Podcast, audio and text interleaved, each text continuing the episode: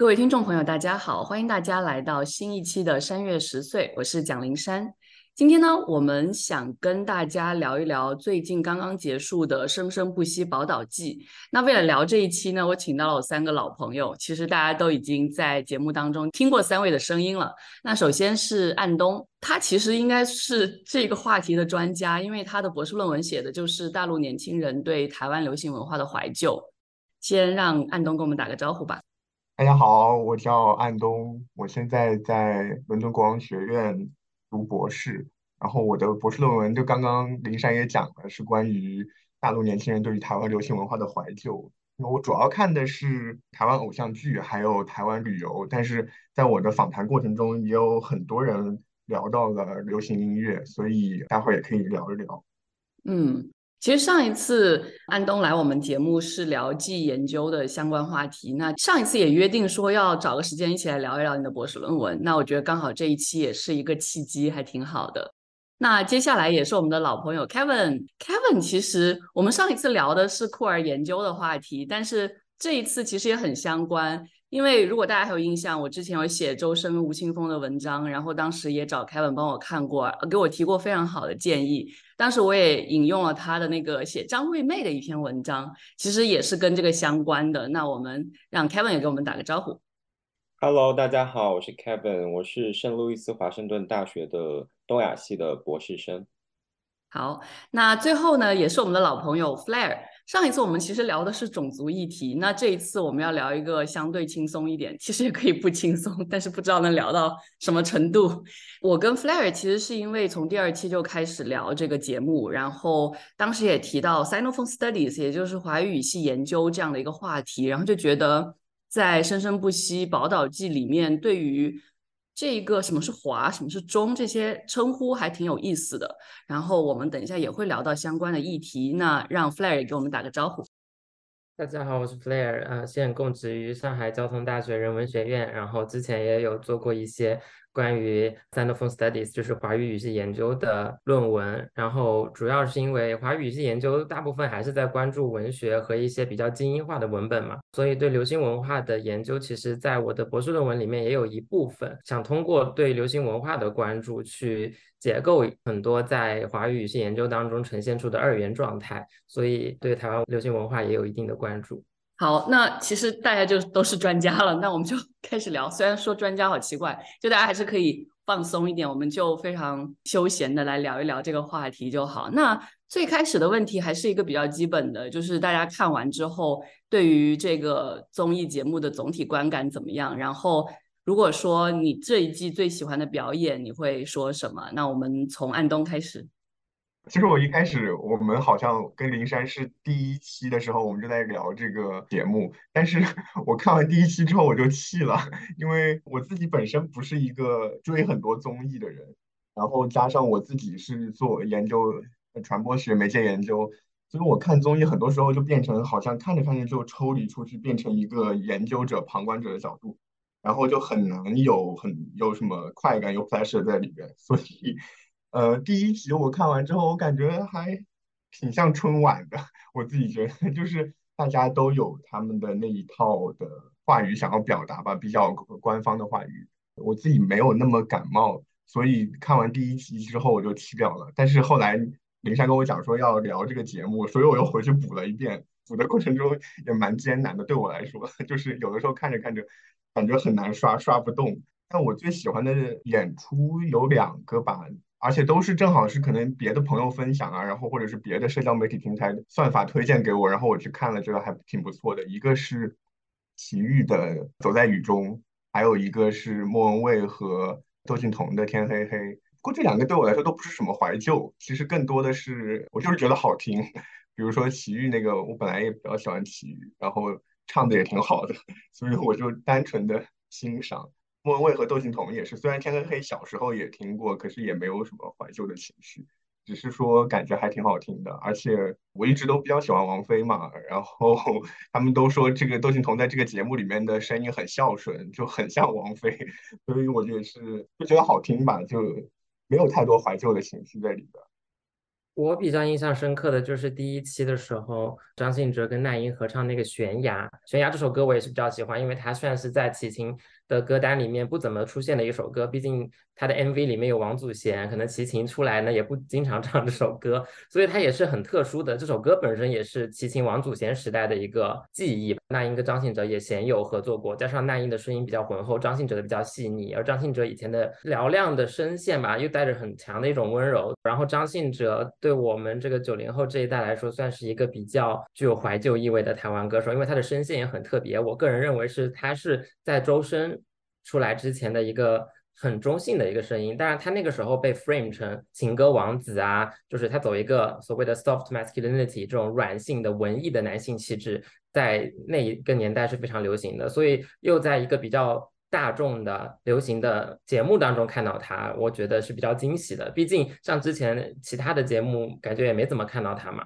包括像那英经常去的那些节目，《好声音》呀，或者是湖南台的一些具有竞争意味的那些节目，好像。嗯，他之前是有参加过《我是歌手》，对吧？那也是比较之前了。而且他在那个节目当中，他的这个声线并没有办法在那样竞技类的节目当中突出太多。而这个《宝岛记》主要是突出台湾流行音乐的独特性。呃，另外一个我比较呃印象深刻的演出就是马嘉祺跟。那英合作的《兰亭序》，因为他们两个把这个中国风这个曲目嘛演绎的非常好，而马嘉祺在这个节目当中就发挥了他的一些优势，然后作为新生代歌手、流量歌手里面的代表人物，我觉得还是蛮可圈可点的。个人印象深刻的表演有那么几个，我想第一个是其实是第一集，第一集里面特别是胡德夫跟那英合唱的《橄榄树》。首先，可能是因为我本身就是只土狗，我就是喜欢 比较老的歌。我觉得老的歌在音乐性还有歌词的创作上要比现在的歌好很多，是因为那个年代他他们可能就是比较注重音乐性和旋律还有歌词的这个打磨。那这个年代它有我们自己注重的另外。音乐的其他的层面，我不是说以前的歌一定就比现在的歌好，现在的歌一定比以前的歌差。所以对于我来说，橄榄树的话是一个非常有趣的一个表演。这个有趣性就是它本身是一个真人秀。所以他在一个真人秀的这个语境底下，他必须要调动各种各样的媒介技术去重新组织整一个表演。所以这个在荧幕面前的观众对表演的感受和那个现场观众对表演的感受可能是非常不一样的。那对于我来说，橄榄树那个表演，它就是一个非常好的例子，因为首先它是一个呃通过这个。远程的这个视频还有声音的连接，它是一个非常重要的，在当下的一个媒介技术，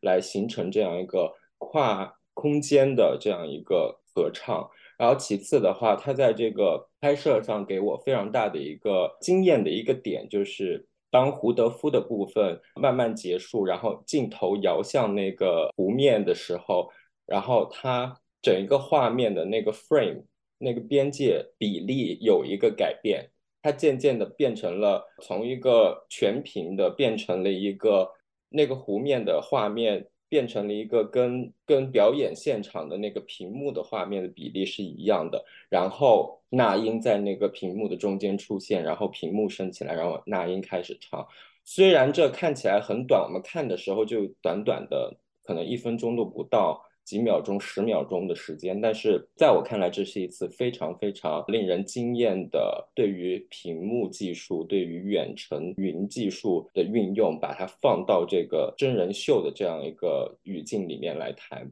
这是我的第一个经验，觉得很好的表演。第二个我觉得很好的表演是最后的一场里面的那英和魏如萱所唱的《我的爱》。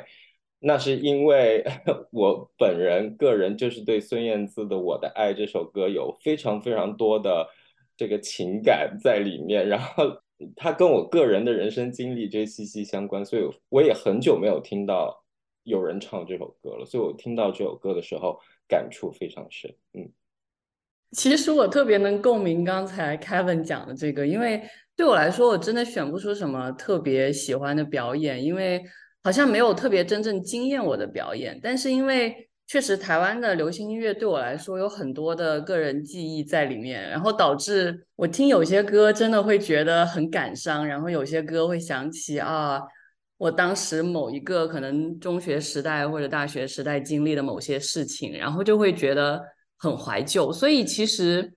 我觉得我们可能接下来要进入的这个主题，其实就是关于怀旧这个主题，因为确实也是蛮强烈的。不过在这之前，我还是想说。如果说这个整一个节目唯一有给我安利到的一首歌，其实是康斯坦的变化球的《美好的事可不可以发生在我身上》。华晨宇唱的我觉得还行，而且因为刚好他那天重感冒，导致他的那种撕心裂肺跟这个歌的这个调调还蛮像的。但是我个人对华晨宇毫无兴趣，所以更多的是让我圈粉了这个乐队，就是康斯坦的变化球，我觉得还挺有意思的。所以除此之外，真的很多都是怀旧。像我是非常喜欢蔡健雅跟徐佳莹的，然后他们的很多歌也被唱了。然后五月天就更不用说了，最近五月天在大陆开演唱会，然后我表弟去参加了他们的鸟巢演唱会，我才意识到，天呐，离我当年参加他们第一次在鸟巢开演唱会，二零一二年已经过去十一年了。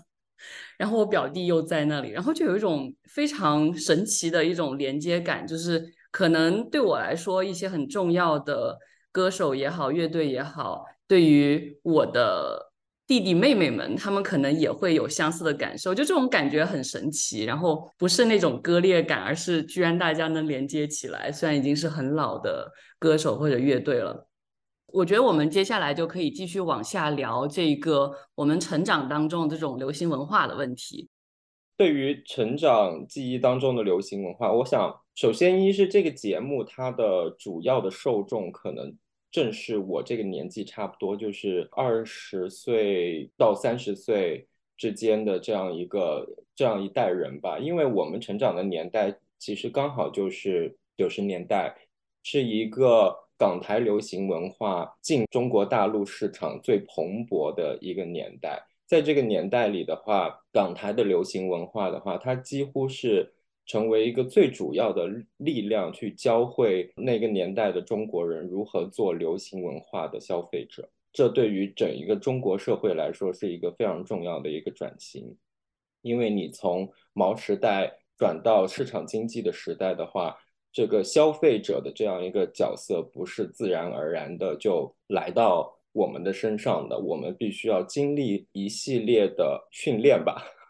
对，就是新的文化对于我们的训练。那这个时候，港台的流行文化就是非常重要的一种。训练手段，所以我们成长在这样的环境里的话，我们的这个最深刻的这个童年记忆，往往就是伴随着这样的声音，在现在浮现在我们的眼前的。所以我想，这个节目当中他选的很多歌，他提到的很多人，譬如说在后期提到的比较多的张惠妹，然后譬如说张信哲，然后周杰伦，现在大家疯狂的周杰伦，其实正是我。在成长过程当中，譬如说初中、高中的时候，天天都在听、天天都在聊的这些台湾的流行乐手，所以本身这个节目它的受众，主要的受众不不仅仅是只限于我们，只是主要的受众的话，应该就是我这个年龄层的观众。还有另外一个原因，就是在我这个年龄层的观众呢，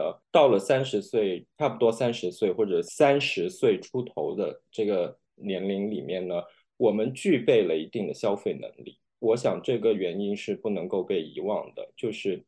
我们几乎是现在当下对流行文化的主要消费群体。年轻的小孩的话，可能也会，但是年轻的小孩不具备最强的消费能力。在我们这一代人现在，首先一我们是比较有时间的啊，呃，其次二我们是一般来说都是有稳定的收入和工作的，这两点。加在一起的话，让我们变成了对当下流行文化最强的一个消费群体。所以这个节目本身它是有一个非常强烈的市场的考量的。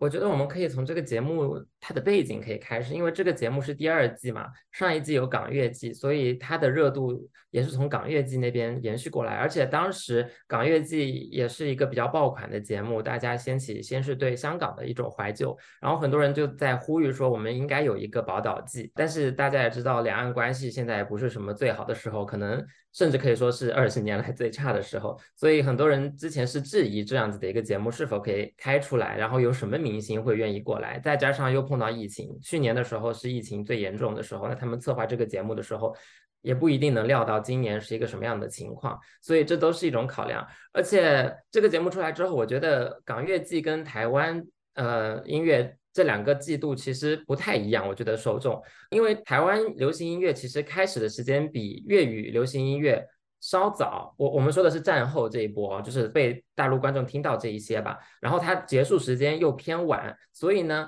我们会觉得台湾，尤其是它台湾季这边的选歌，就是更偏年轻化一点，更偏是零零年到一零年我们所谓的台湾流行乐坛黄金十年这出来的这一些节目，包括周杰伦啊、四大三小。嗯，团体之类的，我们熟悉的那是更年轻。但是如果对比之前的港乐季，那他们有林子祥、叶倩文这一些，或者四大天王，他们其实更多的是八十年代、九十年代。所以说，港乐季我可能可以跟父母一起看，但是台湾季。父母肯定就会觉得，哦，这是你们九零后的东西，或者甚至是你们九五后的东西，所以我觉得它的受众其实还是有点不太一样。但是即便如此，也的确形成了某种怀旧效应。他们两个季度其实都是一样的，就是在好像港台乐坛的黄金时代已经不在了，但是呢，现在内地。虽然有一些后起之秀，或者是有一些新的商业运作模式起来，但是好像整个华语流行乐坛的确是没有像之前的那黄金十年那么的蓬勃，就人人都有代表作，人人可以成为小天后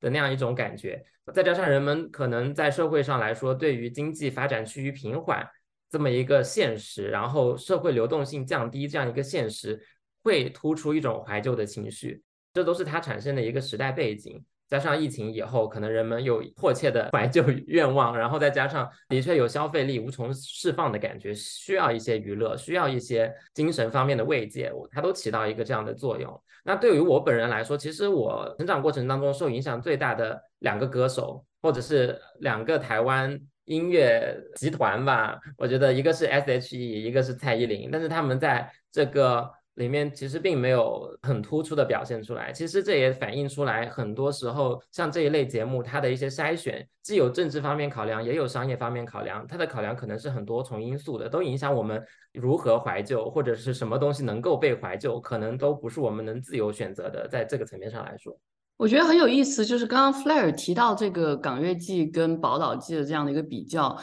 其实我也跟完了港乐季，然后我本来是想做节目的，然后后来可能因为种种原因没有做。但是我觉得一个很强烈的感觉就是，我从小到大成长起来，可能也听过很多粤语的音乐，然后周边有很多人会去唱，但是可能因为我自己并不会粤语，导致我对于港乐、对于粤语的这个流行乐坛，其实了解的很少，可能是因为。周边有人在讲，然后有人在听，你会稍微知道一些。但是，确实就是台湾的流行音乐，真的是感觉贯穿了整一个。我是很晚才开始听流行音乐的，可能初中才开始的。然后我觉得它是贯穿了我整一个学习生涯。当然，小学的时候很多人已经喜欢 S.H.E 了。然后那时候很多贴纸，就书包上啊、书桌上啊，到处都贴着 S.H.E 的那个 贴纸。这个我是有印象的。但是对我来说，我最开始喜欢的其实是孙燕姿的《遇见》。然后我记得当时还在音乐课上面有，好像有推荐音乐的这个环节，还有推荐过。然后之后才，我们中学时代有广播站，大家在课间的时候可以点歌，就是这个点歌台的环节，可能很多的我们这一代人的记忆当中都有。然后商业的这种点歌肯定也有，我们学校里面也有。然后就是一块钱可以点一首歌，我觉得当时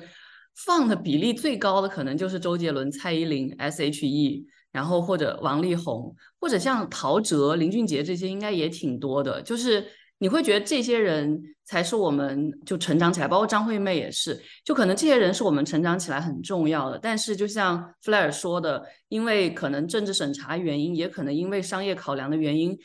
很多人被包括进去了，很多人没有被包括进去。其实我最近已经有点看到周杰伦每几乎每期都在，包括最近还在播的《浪姐》的新一季也是，几乎每一轮都有周杰伦的歌，让我有点难受。我也蛮喜欢周杰伦的，包括《稻香》可能是我他我最喜欢的一首歌，但是还是觉得太多了。然后。可惜，就像蔡依林这种，因为种种可能原因的考量，就是很难被真正包括进去，也没有对她的大篇幅的介绍，我觉得是很可惜的。因为印象当中，我虽然没有很喜欢蔡依林，但是我还曾经因为就是觉得啊，蔡依林不就是个花瓶这样的话，跟我的 下铺同学大吵一架，因为他是蔡依林的那种死忠粉，就可能当年还没有这种词汇，但是就是你会觉得这些都是至少是我自己成长起来的很多的。关于台湾流行音乐的记忆，可是在这个综艺节目里面不一定被提到，或者不一定有呈现到，我觉得有点可惜。呃，流行文化是一个非常适合怀旧的对象，因为大家刚刚也讲到了，就是流行文化总是跟我们的日常生活和我们的人生历程相结合起来。像费斯克也讲，他说流行文化它最主要的一个它的力量就在于它的那个 relevance，就是相关性。因为费斯克觉得说流行文化是不完整的嘛，它只有通过跟人我们自己的日常生活去结合，才能得到完整。然后正是通过这种结合，它完成了一个个人化的过程。所以像刚刚大家都讲到嘛，就是我小时候听这个，然后现在又会有很多共鸣，就是说说明流行文化它更多的怀旧不只是怀旧这个文本本身，还有就是怀旧你当时听它的那个场景，还有听它的那些经历。那其实也就涉及到你当时那段经历是如何与现在发生联系的。比如说，我自己想到，我在这这过程中真的没有什么能联想到自己呃感同身受啊或者什么的那些歌。比如说像莫文蔚，其实是我很小时候听很多的一个歌手。比如说他的那个《剩下的果实》，其实对我来说还是挺重要的，在我的人生中。但是我就想说，如果他再唱《剩下的果实》在这节目里，我会不会有什么？感动啊，或者什么，我想象了一下，好像也不是很会，因为我感觉这就跟我怎么去连接到那一段过往有关，因为我觉得那一段听剩下的果实的过往不是很愉快，至少我现在是把它隔绝开的，所以我即使再去听，我也不会想说啊，当年多么不愉快啊，或者什么，好像就不会有这种 relevance 在。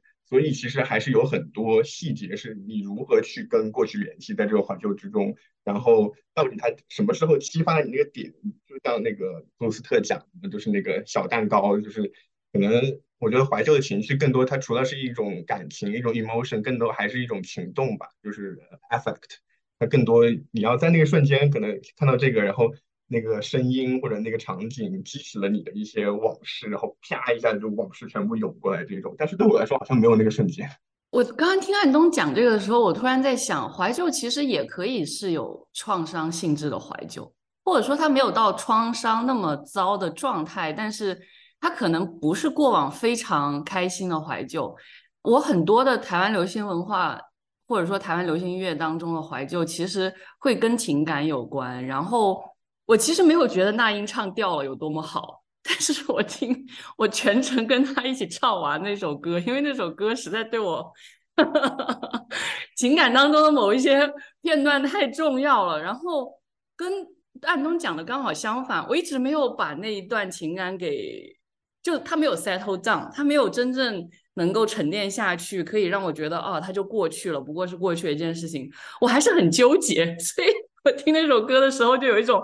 天哪，要死啊！那种感觉，所以就我觉得很有意思这一点。我不知道 Kevin 有没有什么要补充的？我看你一直在点头。而且我觉得，就是 nostalgia 怀旧，在当下的这个中国环境里面，它是一个非常普遍，几乎是一种社会氛围，是一种由当代媒体营造出来的社会氛围。这个社会氛围的意思就是，首先一，它本身是一种被极度商品化的一种情感。一种情感结构，抛开这个宝岛记的这个节目不谈，其实我们可以看到，譬如说浪姐去年的去去年吧，王心凌的这个红火，其实很大一部分程度上就是取决于那个节目如何营造和调动所谓曾经一直听王心凌长大的那批观众的那种怀旧的情绪，让他们成为新的一批消费现在的王心凌的消费者。所以，这种商品化的怀旧情绪在当下的中国是非常普遍的一种现象，它是一种媒体文化的现象。第二的话，我们来到这个宝岛季的这个语境里面话，我们会看到商品化的怀旧情绪不仅仅是具有商业价值的，它可能是有其他更重要的民族国族的价值在里面的。而商业价值和国族价值在这个节目里面，它并不冲突，它是一个同时性发生的、同时被调动的、同时被解构的一种情感。所以，这其实，在当下的中国是一个非常有趣的现象，就是好像是密西根大学的王震老师说，现在的中国是一个压缩的时间性，它是一个 compressed temporalities，就是在过去的一百多年里面，中国所吸纳或者说所见过的各种各样的意识形态知识，全部都在当下的中国，它可以同时发生。它可以同时在运作，在起着它不一样的作用。那在宝岛记的这个环境里面，我们看到怀旧作为一种情感结构，它既是一种商品，它也是一种带有国族的国家的非常浓重的政治色彩的一种情感，而它们并不冲突，它们是同时在发生作用的，并且它们是互相补足的一种状况。所以我觉得这是很有意思的现象。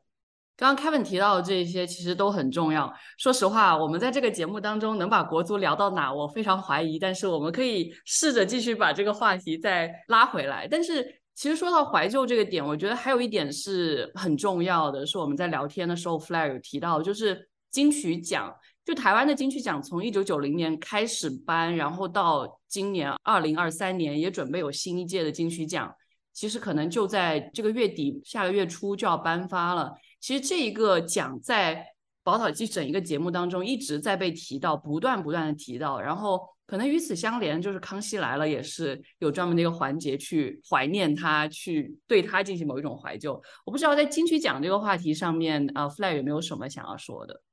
金曲奖其实特别重要，因为我们知道台湾都有三金：金马、金曲、金钟。对比金钟的话呢，金马跟金曲算是。它是整一个华语流行文化有引领性作用的，因为金钟可能还是偏向于本土，这跟它的这个参赛机制各种都有关系。但是金马在二零一八年以后，就中国大陆这边不参加了以后，它逐渐有一个南向的转向，它几乎更加的去注重东南亚地区或者是某一些非常。看起来小众的香港导演才会参加，所以它变成了一个更加地区性的了，不能再说是整合整一个华语流行文化的一个作作用。那金曲奖似乎就成了唯一一个，包括像最新一届，但是不是马上要介绍这些，是过去的一届金曲第一次产生了内地的歌王，所谓的就是男性的这个最佳国语演唱人崔健。那我们的这个宝岛记这个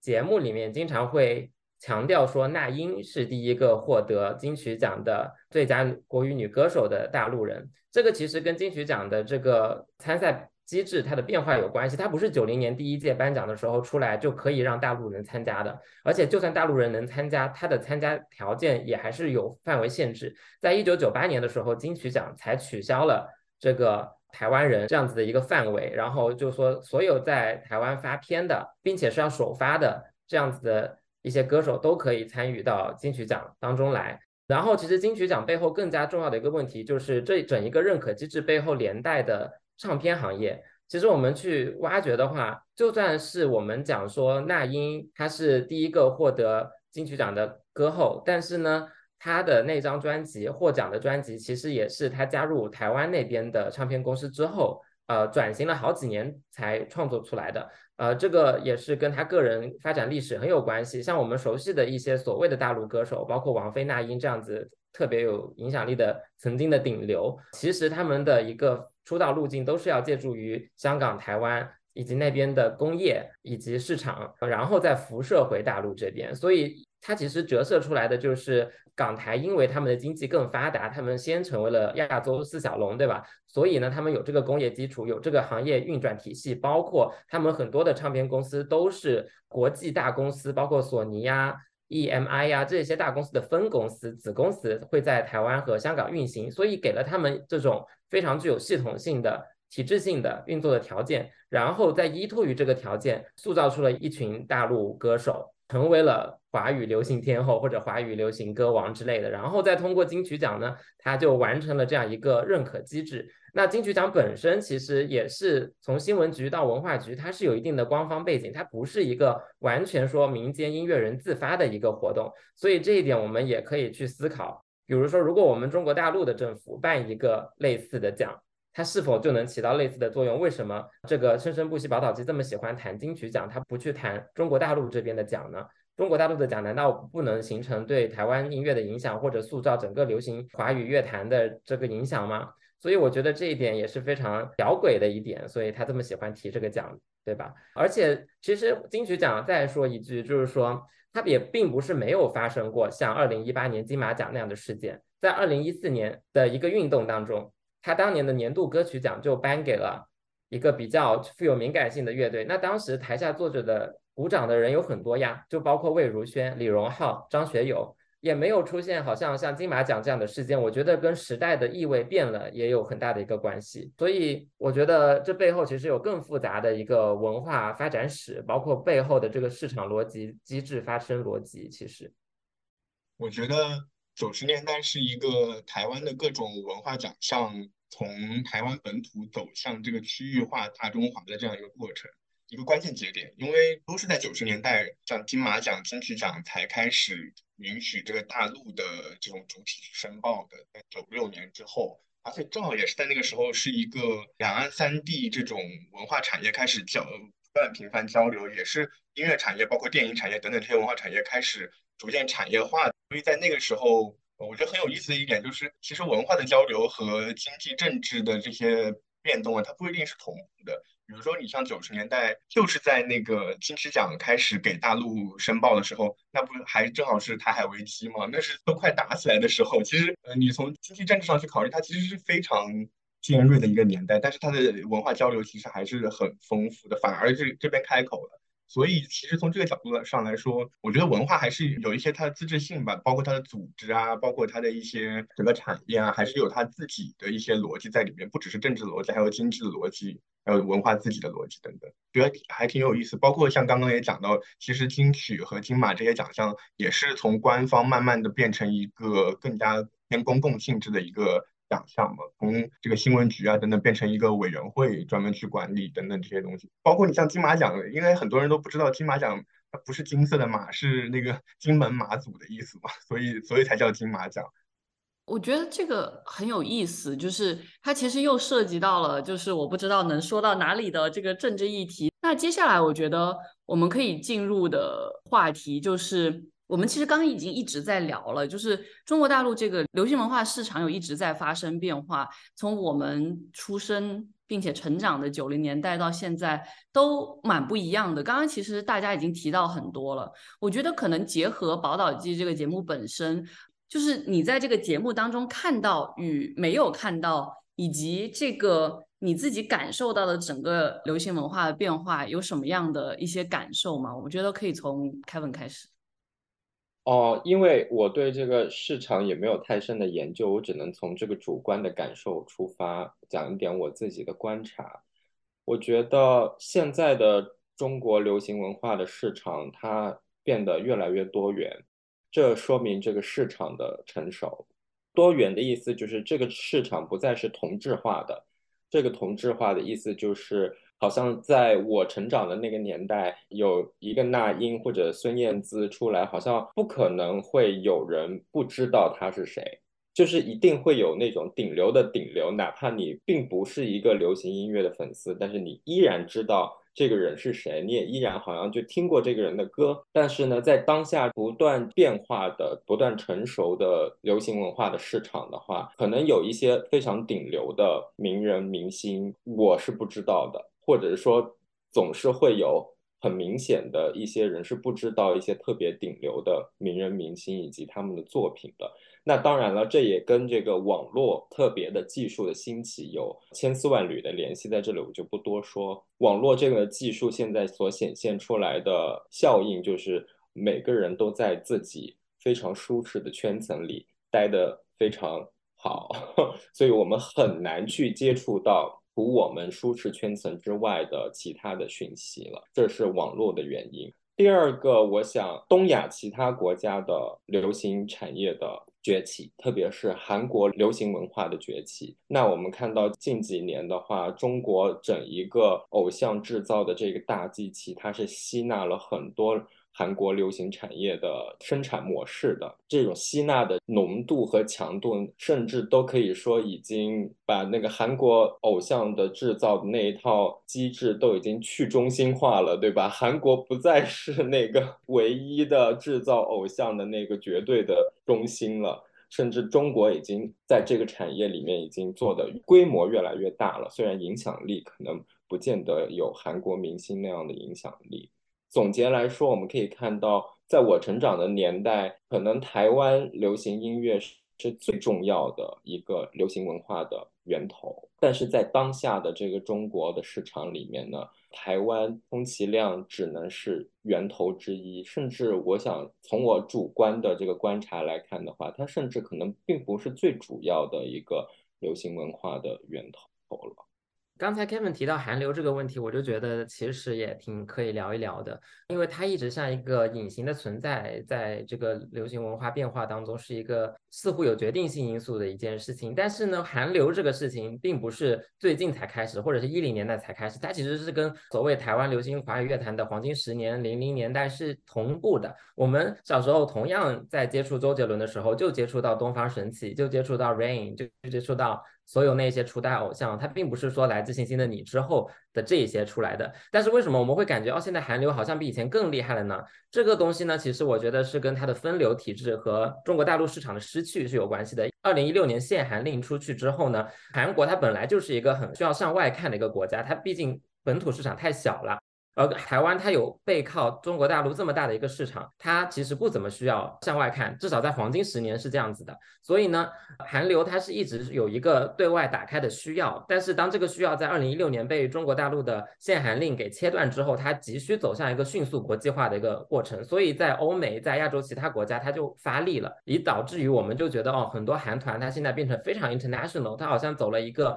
另类的路线，然后我们是从这些 international 的平台上面才了解到他们的，它有一个这样逆逆向袭来的过程。而原来的 Rain 啊或者东方神起这一些偶像呢，它更多的是一个泛亚洲的这样一种市场，所以这个也是决定了台湾音乐生产以华语为主的吧这种音乐生产机制跟韩国这种以韩语为主的音乐生产机制它的不同。虽然说背后可能都有一定的中美冷战这样的因素横亘在中间，但是我觉得这个跟韩流的此起彼伏是有点关系的。而且我们还记得特别经典的，经常会被短视频平台拿出来说的，就是周杰伦以前非常抗拒韩流这件事情啊，经常都是要就说华流才是最屌的，然后每次上台领奖，他都是说我们是中国人，我们不要天天追逐韩流什么的。所以呢，这个也是之前就是说他比较火的一个原因，包括他对中国风啊那些曲目的贡献，以及对 rap 中国化这种贡献。其实我们看男歌手这边，王力宏跟周杰伦这两个天王，所谓的那个年代的天王，他代表的是两种西洋音乐中国化的路径，一个是比较偏本土的，一个是比较偏 A B C 那一类的。到了现在。虽然他们的黄金年代已经过去了，但是短视频平台上呈现出的这种他们的精彩发言吧，其实又再次彰显了就是这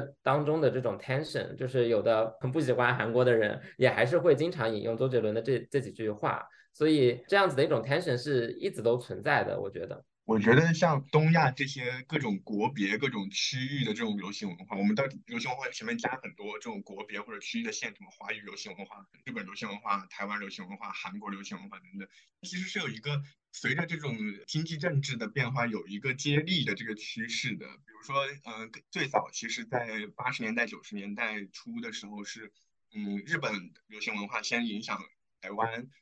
比如说像偶像剧，台湾偶像剧它最早是从日本的趋势剧来，trendy dramas，从趋势剧开始演变过来学过来，然后很多早期的偶像剧也都是这些日本漫画的改编，比如说《流星花园》啊、《麻辣鲜师》等等这些东西。到这里来说，台湾偶像剧就崛起了。再往后到二零一年代、二零一零年代，偶像剧开始占领大陆市场，然后大陆开始有自己的偶像剧。慢慢的，可能随着大陆的经济实力的增强，那我们自己的这个生产能力上去了之后，我们开始大陆的一些偶像剧开始占领市场了，台湾偶像剧开始下去了。我们就是先学了向师傅学了点东西，然后把这个师傅给弄死了 这种感觉。包括现在大陆有很多偶像剧的变种古偶嘛，古装偶像剧等等这些东西，其实它是体现了一个，我觉得是地缘政治上是这种东亚区域之间不同国家之间这种轮流做老大、这种接力的这样的感觉。所以其实呃，一个流行文化的衰落。很大程度上也是跟这个，因为前面也讲到了，就跟区域经济的此消彼长是有关系的。包括像呃金子星、连庆，对灵山的同事也写过这个嘛，他讲这个仇日情绪、反日情绪是其实是体现了这个政治经济实力的此消彼长。因为日本衰落了，然后开始会有反日情绪开始翻涌上来，包括刚刚讲到有韩流，我感觉还有一个很有意思的就是你怎么去看待这些不同国别的流行文化？这个估计是不是在古校文学里面会讲很多？我自己的一些研研究的经验，我也感觉有的时候到底这个流行文化，比如说台湾流行文化，你是把它看成一个商品，还是看成一个文化？其实是挺不一样的，因为你看成一个文化，它就涉及到文化亲近性的问题。你就可以想说，是不是这个 regional solidarity，就是区域的团结，是不是可以基于这种呃文化的亲近性和流行文化的消费去实现？但是如果你把把它看成一个商品的时候，它很多时候就变成好的商品和坏的商品，然后它就没有这种去呃近和远的分别了。比如说，我有访谈对象，他有讲到这个从喜欢飞轮海到喜欢 XO。他的叙事里面其实就是说，呃，他是选择了一个更加有专业素养的商品，就是比如说 XO，我现在看我还是觉得他们的唱跳很好，他们的专业技术、专业素质很好，呃，他用专业素质或者类似这样的词去形容。但是他讲到飞轮海就会说，那是我小时候不懂事，我没看过什么好商品，所以那时候就觉得飞轮海很好。现在回去看，就是我已经见过世面，我已经是一个合格的消费者了，所以我已经不再喜欢，就不会再看得上哎这个 飞轮海了。我我觉得其实安东后面最后讲这个商品跟文化的这个很好笑，但是又很真实。我自己的体会是，我到现在都会有这种感受，就是我从来都没有成为一个专业的听众。我当然可以去看很多，比如说 B 站里面的视频博主的分析啊，或者怎么样，他们会用一个所谓很专业的角度来分析，说这个编曲怎么样，然后这个整一个他的唱法怎么样，唱功怎么样。其实很多时候，我对于这些东西的感受是非常非常直观的。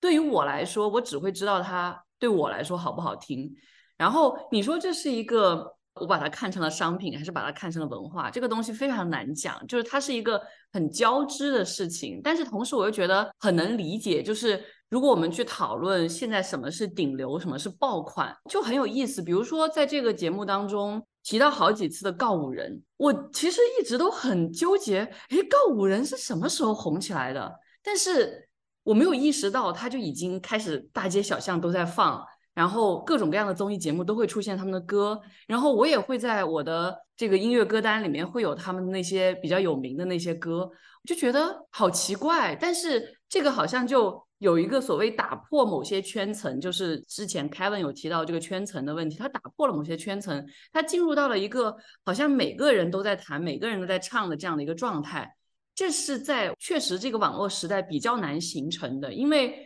现在的圈层真的太明显了。比如说，我其实一直都很关注街舞的综艺节目。但是最近发生了一个比较糟糕的事情，然后一个街舞冠军被曝说就是出轨啊什么的，然后会有人会问说啊，这个街舞冠军这名字就就夜莺了，好多人都没听过，不知道是谁，因为他就是一个有圈层化的事，街舞它没有成为一个大众所熟知的，像当年的周杰伦、蔡依林这样大众所熟知，就算是上一个世代爸爸妈妈可能都会在跟孩子的 角力过程当中知道这些人。这样的事情就没有发生，但是告五人不知道怎么回事，就就好像成了这一个这个时代的大众，然后大家都知道。而与此相对的就是小众，就包括这个节目里面的一些歌手，确实相对可能是小众的。其实 Kevin 吧有提到。你觉得魏如萱算小众吗？其实好像真的有点算，但是好像我不知道，就是可能我是一个非常喜欢魏如萱的歌声的那个人，所以我会觉得，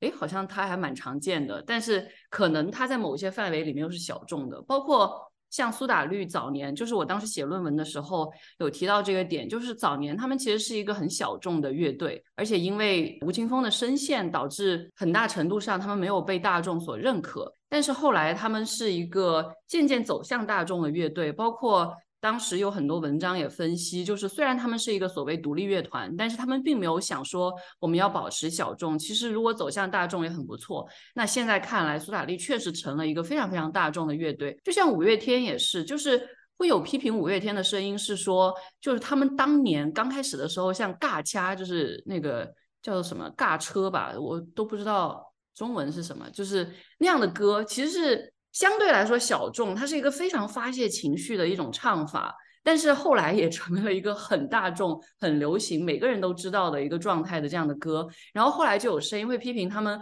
后期的我更喜欢的这些专辑里面的歌，尤其是从后青春期的诗开始的那些专辑，就变得非常的大众流行。他们还能自称为摇滚乐队吗？完全就不是摇滚乐队，就会有这样批评的声音。但当然，我是他们的脑残粉，我就非常喜欢，我都喜欢。但而且我是更喜欢后青春期的诗之后的歌的。所以我觉得这个变化本身也很有意思。我不知道 Kevin 有没有什么想说的关于这个大众跟小众的问题。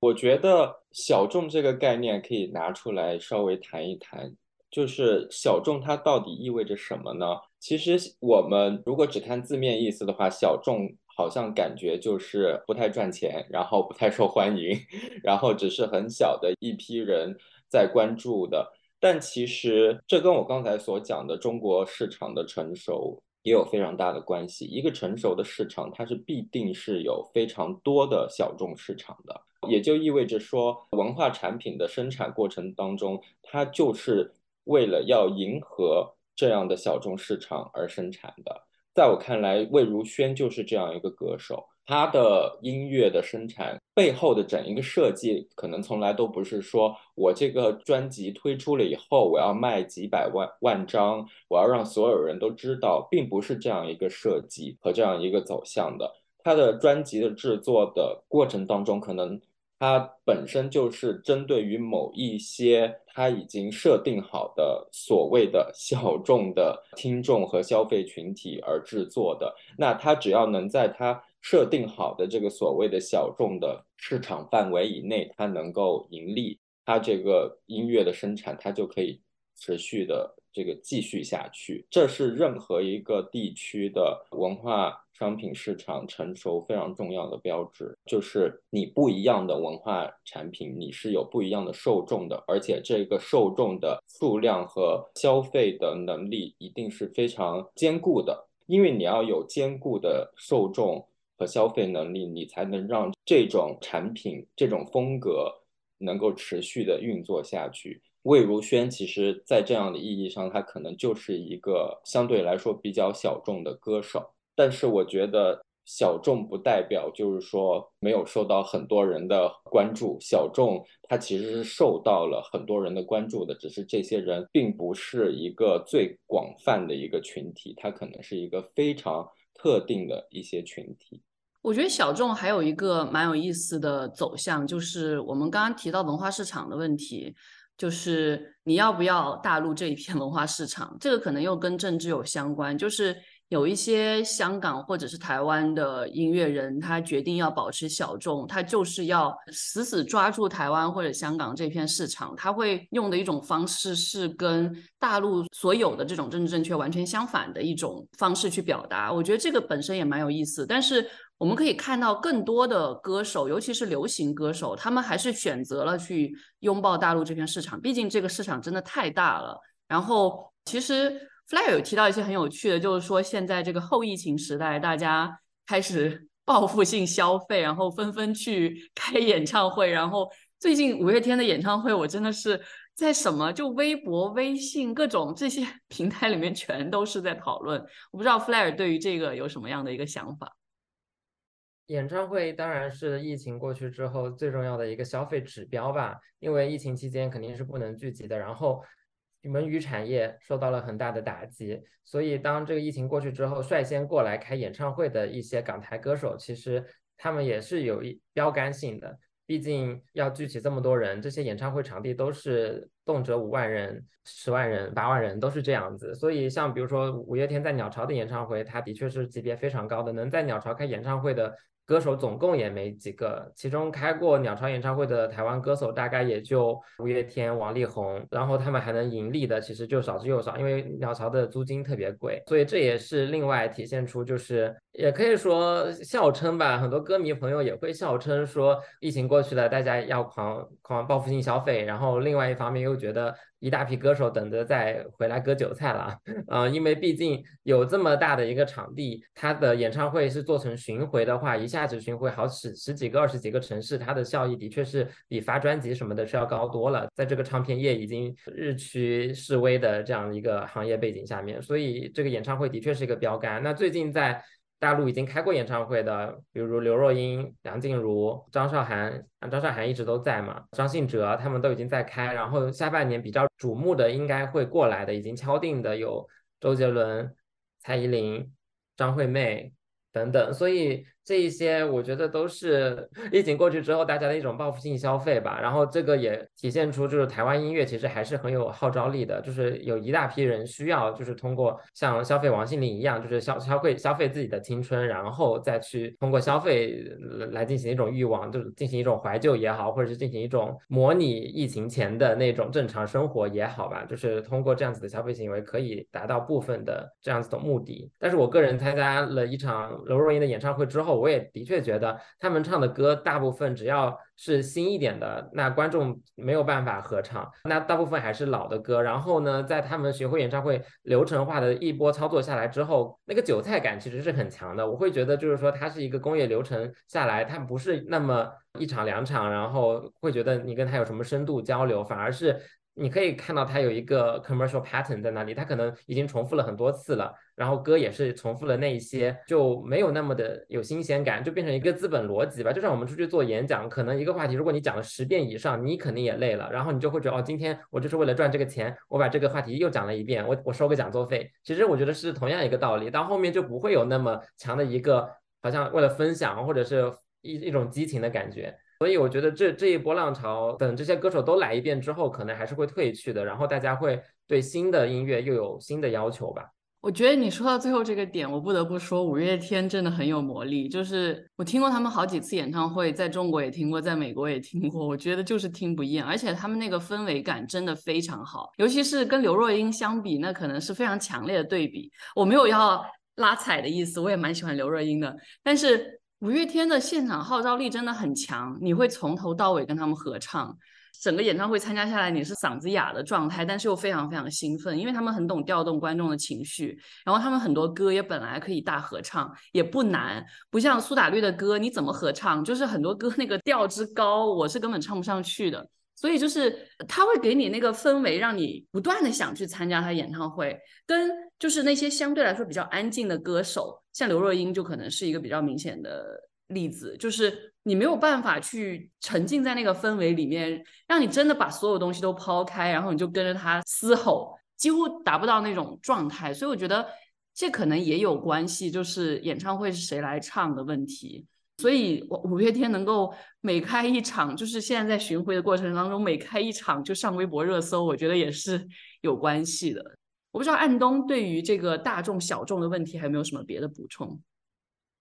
我觉得大众和小众，它可能更多的是从听众的角度去说吧，是一个笼统的概念。但是从市场的角度来说，可能就是流行和独立的关系了，那就是大的厂牌和一些独立的小厂牌之间的关系。然后说到这一点，我其实也想讲到，比如说 Kevin 有讲说大陆的音乐市场成熟，但我的角度，我可能觉得台湾的音乐市场更成熟，但是它太小了，它是规模的问题，它其实整一套的这个制度啊等等，其实是。相比起来更加成熟的，因为台湾是有一套完整的这个扶持小厂牌独立音乐发展的这样一个制度嘛。从二零一零年代台湾的唱片业开始衰微之后，就一一直开始搞这种类似这种内部创业啊，这个创造这些小厂牌的这样一个过程。包括像台湾的简妙如老师写过很多关于独立音乐的这种政治经济，还有它的这种文化政策啊等等。其实台湾是有一整套的文化政策和我呃体系去扶持这一块的东西的。呃，所以才导致了台湾现在我们发现有很多独立音乐的一些厂牌和乐队等等这些东西。回到听众啊，现在听众其实对台湾的印象，就是台湾流行音乐的印象，就是一个小众的印象，也是因为它台湾这个流行文化、流行音乐文化市场的萎缩嘛，就是我们也知道现在大陆开始起来了。所以台湾其实它的流行文化对大陆的影响力已经大不如前了，所以它就会退缩到了一个总的来说是一个小众音乐的这个范畴中去了。我觉得，包括其实很多所谓的台湾的小众音乐，他们还是得要来大陆呃赚钱的呀，因为大陆市场实在是呃太大了。对，比如说乐队的夏天，对吧？就是有很多台湾乐团过来啊，我也有认识做这一块音乐研究的台湾的朋友，他就说他也表示很理解，因为。特别是疫情期间，很多独立厂牌是非常非常难以维系的。台湾的市场太小了，为了活下去，他们得要北上，得去参加这些节目。然后还有一点呢，因为在我的研究中也有讲到这个独立和流行之间的区别。我回到怀旧上，我觉得对于听众来说，其实怎么去理解台湾流行文化，也是跟他们自己的自身的位置和自身的态度有关的。因为在我的研究中有讲到台湾流行音乐这一块的时候，他们会有很明显的区分，就是区分成回忆中的流行音乐和现在的独立音乐。那独立这个概念，其实对于很多对于台湾是赞赏的这些我的访谈对象来说。是一个很好的事情。这个独立这个概念，就是他觉得独立可能代表着一种摆脱管制，或者是有可以表达我们自己的声音，可以有更多的这种非主流的一些表达等等这些东西。所以在我的研究中，其实就分两派，一派可能就是一种怀旧派的，就会提很多流行这个词，在他眼中，台湾的流行是过去的事情，所以就流行音乐就是他指的其实就是那种非常浪漫爱形式的那种那种台湾的流行音乐，Mando Pop 嘛。包括周杰伦、蔡依林等等这些例子，他们会有很多一些怀旧的去讲这一部分的东西。然后另一部分，他还是对于台湾的现在的也非常赞赏的人呢，他就会去强调这个台湾现在的独立音乐，他强调是独立这两个。他说，你看现在的独立音乐有很多可以表达出我们年轻人的态度啊。然后可能有的说听了台湾的现在独立音乐，觉得嗯，我们两岸的年轻人都很惨啊，都是九九六啊，都有面临着一样的烦恼啊，等等这些东西。所以我觉得这个流行和独立的划分，或者是大众和小众的划分，也是挺有趣的。我觉得这个话题我们可以接着继续往下聊，在不断的回扣。但我现在想转入一个，就是我们最开始的时候就有谈到这个华语语系研究的这个问题，然后。我之所以刚开始看，就是安东其实节目最开始就有提到春晚这个词，现在我把这个词再把它捡起来，因为确实很有意思。就是我看 这个宝岛记第一集的时候，就有种天呐，这里面的这些所谓的问题性，这个这种 problematic 的这些程度，就很值得写论文，因为它恰恰涉及了很多你怎么去塑造这整一个所谓台湾流行音乐也好，或者华语流行音乐也好，它的这个历史。包括怎么去用这些词汇，就是我有去捡起这个节目当中不断在提到一些词，比如说谈到中华文化或者中国文化，谁会用中国文化，谁会用中华文化，或者这两个词是不是都可以并用？再包括怎么去形容这些用 Chinese 这样的一个语言唱出来的这些歌，可以用华语，可以用中文，可以用汉语，好像汉语是非常少提到的，但是中文跟华语就很常提到。而这个华语这个词，我觉得也很有意思，因为现在在比如说台湾，他们的一些中文交换项目，他们都会用华语这个词，他们不会用中文。但是好像在大陆的这个环境下，华语跟中文都是 OK 的，你都可以用，都没关系。然后再包括像是。所谓的闽南话或者闽南语这个问题，那在大陆的环境底下肯定是会用这个词，但是在台湾的文化底下，其实应该是台语。那台语这个词本身也是很有问题的，在台湾的语境下，虽然现在它可能是最强势的一个词汇，但是同时我们会想说，如果闽南话是台语。那客家话算什么？然后其他原住民语言算什么？就算从所谓的政治正确的考量，在台湾的这个语境下也是很有问题的。那我们是怎么去用它的？然后还有就是像国语这个词也变得越来越少。虽然你可能在很长期的台湾的综艺节目也好，香港的语境里面也好，其实国语是非常常用的，而且这个国语就是中文。那当然在不同的。语境之之下，在不同的历史的情境之下，什么是国语，也是一个值得考量。比如说，台湾被日本殖民统治了五十年，那那时候所谓的国语就是日语。那你说中文，它本来就有某些反抗的意味。那当然，一九四五年之后，那国语变成了中文。那这个事情又是怎么去看待？而在大陆的语境下，你很少会听到“国语”这个词，就明明国语其实就是中文呐，但是似乎它也不被用到。所以我不知道大家对于这些词汇有什么样的一个感受，然后有什么样想要分享的。对这个国语、普通话、华语这些都有它各自的一个背景。那最明显的就是普通话跟国语的对比嘛。普通话在中国大陆这边，“普通”两个字它是有阶级意味的，它象征的是我们一个共产党政权统治下面需要去强调我们是将这个北京官话为基准的所谓普通话普及化的这么一个努力，所以它是普通的，它是所有人都能使用的，它代表的是一个官方扫除文盲这样子的一个。运动背后发展出来的一个逻辑，然后国语那在台湾的语境更加强调是国民党统治下面，相对于台湾本土语言，包括所谓的闽南语啊、客家话啊，还有原住民语言，相对的这个以国家政策为导向的国民党威权。时代延续下来的这样一种说法，称之为国语。所以这个国语呢，在后来民进党上台以后也被修正了。在二零零七年的时候，颁布了语言发展法，行政文化建设委员会他就提出它的分类就变成了华语。台语、客语和原住民书面语，而且它将每一个语言前面都要冠名台湾。那根据这样一个规定呢，金曲奖也随之就是改变了它的称号，原来是叫做最佳国语女演唱人，后来也是陆陆续续也改成了最佳华语女演唱人，这个也是一个差别。所以有的时候华语就也取取代了这个国语，成为了。我们大陆人理解的这个普通话的一个代称，但是很多时候华语在其他语境，比如说在东南亚语境，它是可以包括任何一种华人所讲的任何一种方言，包括普通话，包括海南话、闽南语等等。所以其实语境不一样了，它的指代也完全不一样。那它背后其实更加呈现出的是围绕着这样一个称呼。背后推行这些不同称呼的机制的这样一种意识形态考量，那可能华语呢就成为了某种最大公约数吧，因为它听起来跟华人、华族这样一个族裔身份更加挂钩，它能够包容进来的身份更加多。即使说，其实在我小时候那个台湾金曲年代、黄金年代，我们都曾经认为孙燕姿、梁静茹。蔡佩妮，他们都是台湾人，我从来没有想过他们是新加坡人或者是马来西亚华人，从来没有这样想过，因为他们一出来都是我是最佳华语歌手，我是华语流行乐坛的，就是他不会有一个强行这样区分，这个也是以前台湾的这个凝聚力所在吧。包括以前更早一点，比这个马来西亚和新加坡华人歌手更早一批的这个港台之间的这种交融，包括比如说我们说的台湾的天王杀手。周华健他其实是香港出生的，香港的天后叶倩文是台湾出生的，中间其实有很多这样子的一个交融交错，包括这个《宝岛记》当中突出的这个莫文蔚，他其实是一个土生港人，但是在《宝岛记》的这个解读当中，把他讲成是一个台湾歌手也没有问题，因为他为人熟知的更多的是在台湾发片的那些国语歌曲，反而是想起他的粤语歌曲要比较他的忠实粉丝才会知道。的一些歌曲，包括冬至啊这些，其实是有的，但是。在这个宝岛记里面突出的，他是一个台湾歌手。某种程度上来说，其实他作为台湾歌手的意义跟那英作为台湾歌手的意义是一样的，因为他们都在台湾发展，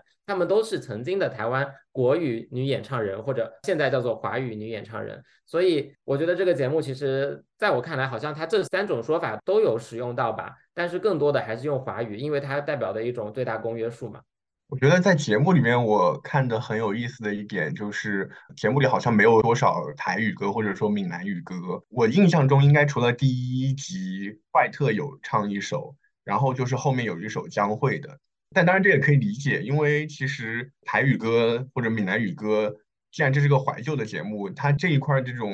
台语的这种乡土气息比较浓厚的这种台语歌的这种流派，好像在大陆没有那么火过，除了是在福建等等这些闽南语区，它可能会比较火之外，所以可能放到这个节目里面，它引起不了太多怀旧。我觉得可能也是台语歌或者是闽南语歌这个类型比较不能 fit in 这个大陆的这个怀旧的这个氛围中，它可能更多还是要强调一些一种统一性啊。当然这是我的揣测了，但我觉得当然。说到这个用词也很有意思啊，就是他们一律都是说闽南语歌嘛，但是你回到台湾的话，肯定他们会觉得说这是台语歌。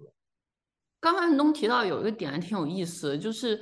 就如果我们把这些所有的语言都看成是中国这个框架下的方言的话，粤语其实比闽南语强势太多了。就是粤语完全可以成为自己的某种语言，然后包括它能够吸纳很多的人来听。像我是广西这个地方成长起来的，大部分广西人就算在桂柳这一带，就是桂林柳州，明明他讲的其实是西南官话，但实际上很多人都会粤语，我不会哈，但是很多人都会，或者是他们想唱粤语歌，那就是信手拈来。然后小时候。我们的电视台很多都是粤语的电视台。就包括广西地方的各种电视台都会放很多粤语的东西，所以它可能相对闽南语所辐射的地区，我不知道，可能闽南语更多辐射就是福建，但是对于粤语来说，它可以辐射整一个可能东南片区，大家都会多少懂一点粤语，或者多少能唱几首粤语歌，就这个辐射程度是完全不一样的。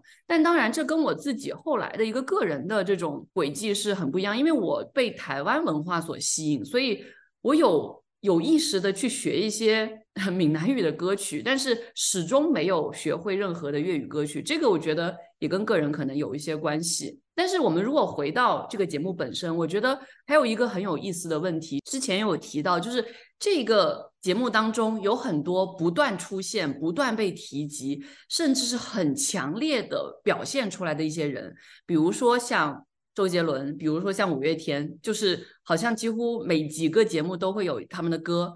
而没有出现的或者较少被提及，或者就是一带而过的也有。比如说 S.H.E 里面，他们提到这个他所放的那个就是那种什么背景资料，他会把 Hebe 给截掉，就只有 S 跟 E。然后或者是像之前有唱蔡依林的舞娘，我就觉得很惊讶，完全不提蔡依林的整一个发展历程。但是好歹还把他的名字放在了那个列表当中，会说这个原唱是蔡依林，不像当年港乐季的时候，黄伟文整个都是消失的。虽然很多他写的歌，这个我觉得也是一个很有意思的所谓出现与没有出现。再包括像是最开始的时候，我觉得问题性很有意思，也是因为像邓丽君，她确实应该是两岸。都很被记住的一位歌手，包括我的父母那一代也会说啊，邓丽君是咪咪之音这样的一个词，就是很早就会提到的。可是邓丽君很多的历史，她的整一个真正那个很多的复杂性是完全被掩盖的，好像现在两边都不想把它提起来了。那可能 Andrew Jones 的那本书里面讲邓丽君的那个章节本身也是个很有意思的提法，但是。我想知道大家对于这种出现与没有出现，还有什么更多的一些想法？我觉得，首先我是张惠妹的超级歌迷，所以当节目一开始好像没有太提及张惠妹的时候，我是非常非常愤慨。我说什么张惠妹哎，怎么没有在第一集的时候出现她这个名字呢？为什么第一集的时候没有人唱她的歌呢？哦，当时出于一个非常狭窄的粉丝的心态哈，然后到后面的话，张惠妹就出现了，然后好像是有专门的一集，就是用了一个篇幅去介绍张惠妹如何如何，而且还介绍了令我非常惊讶的就是还介绍了《阿密特》这张专辑，就是《阿密特》，它是一个张惠妹以原住民身份出版的这个专辑，它本身是其实是具备着非常强烈的台湾性。在里面的所谓台湾性，可能它不是一个统一、非常整齐的一种文化属性啊，所以那张专辑是特别有意思的一张专辑。然后在这个节目里，却对那张专辑做了比较多的，比我想象的要多的这个介绍。是令我非常惊讶的。然后还有其他的歌手，呃，没有太怎么出现的话，我想这是怎么说呢？这是没有办法的一件事情。很大一部分程度上，我觉得我对节目组有一些同情。在我主观的看来、揣测之下了，可能节目组他不是不愿意去提这些名字，可能节目组是非常愿意去提的。但是就是不能提这个样子。我觉得张惠妹那个点真的很有意思，就是前半段完全不提，然后突然间就好像所谓解禁了一样，就开始狂提。然后我觉得也是很值得深思的一个点。但是我想知道 Flair 对于这个出现与没有出现有什么样的想法？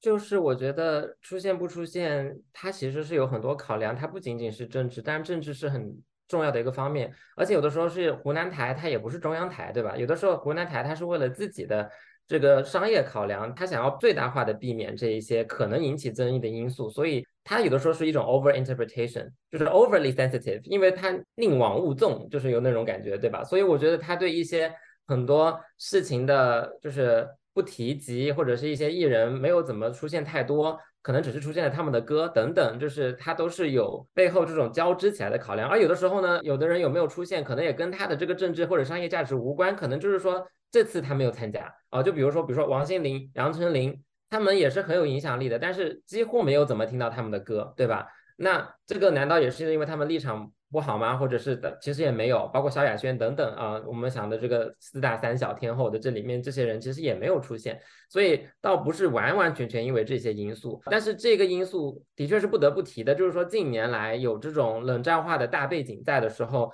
国内的这种表态站队的这种需要，好像变得更加的甚嚣尘上。像蔡依林，你说具体能够找到她什么黑料吗？好像。没有，但是呢，网友所指出来的大概就是说，他在一些重要的节点呀，所有明星都在纷纷转发中央台的微博的时候，他没有转发。但是其实这个行为放在十几年前其实是 OK 的。就比如说张惠妹当时遭遇一个巨大的风波，差不多是零零年左右，当时陈水扁上台，他跟胡德夫其实是一起上台都有演唱，胡德夫演唱了一首《美丽岛》，这个是被极端政治化的歌，但是胡德夫 no problem 出现在这个宝岛季当中。因为他在二零零六年的导扁运动当中又唱了这首歌，所以其实对于他本人来说，这首歌倒没有那么强的一个意味，就是只是表达对台湾这个土地的热爱而已。但总的来说，就是好像以前张惠妹沉寂了几年之后，到大陆接受采访，其实有主持人直接问他过这个问题，他当时的回答其实就是一种不站队，他就回答说自己对两岸事务这种高度复杂的事件，他没有办法说清楚，他也不是专家，然后就说我就做好我的音乐就好了，这是以前大家都可以接受的一个说辞。但是现在如果有艺人被直接问到这样的问题，如果你还这样的回答，用一个 professionalism，或者说啊我我不知道我不清楚，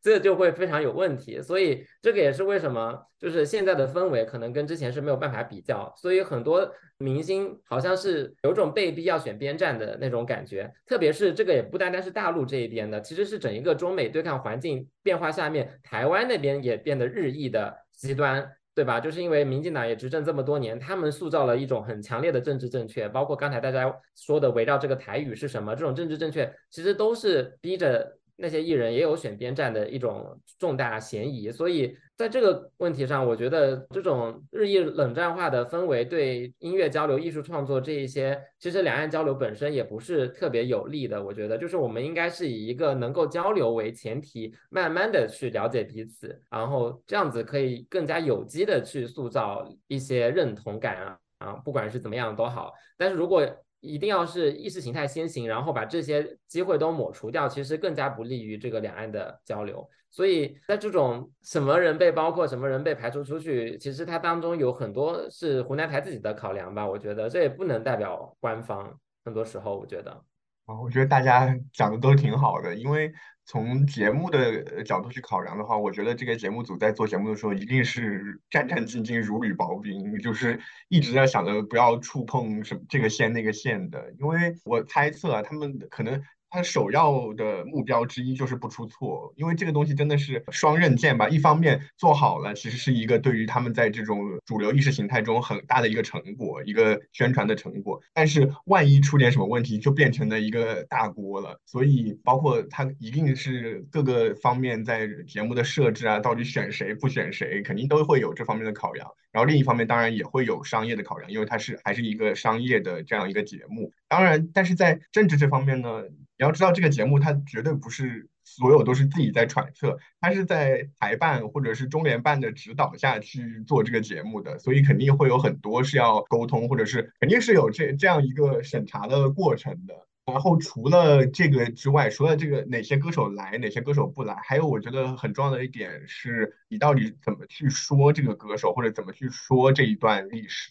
什么说了，什么没说，也是很重要的。因为我觉得。这个节目除了是一种怀旧之外，它其实也是一种流行文化历史教育。因为有很多观众，当然我们是像是经历过呃很多的那个那些年代，九零年代九零年代我不算太经历过吧，那时候还小。但是两千年以后的那一段流行文化的历史，我肯定是经历过的。但是其实说实话，一九八零年代的我们也是没有亲身经历过的。所以对于很多观众来说，其实你是不知道那个时候到底是什么样的。所以他这个节目告诉你的，其实是一个给你梳理了一个台湾流行文化的历史，他给了你一个台湾流行音乐的历史的一个版本，然后告诉你这个就是当时的情况，那你以后可能就会带着这样的一种历史意识，然后走下去。我觉得是这样的。所以你就很有意思的就是去看他这一段自己所给出的这个历史中到底凸显了什么，遮蔽了什么。我自己觉得很有意思的一个点，包括不只是流行文化，它有很多涉及到这个整个台湾的历史嘛。我觉得很有意思的一个点就是，它其实很强调的是两岸的交流，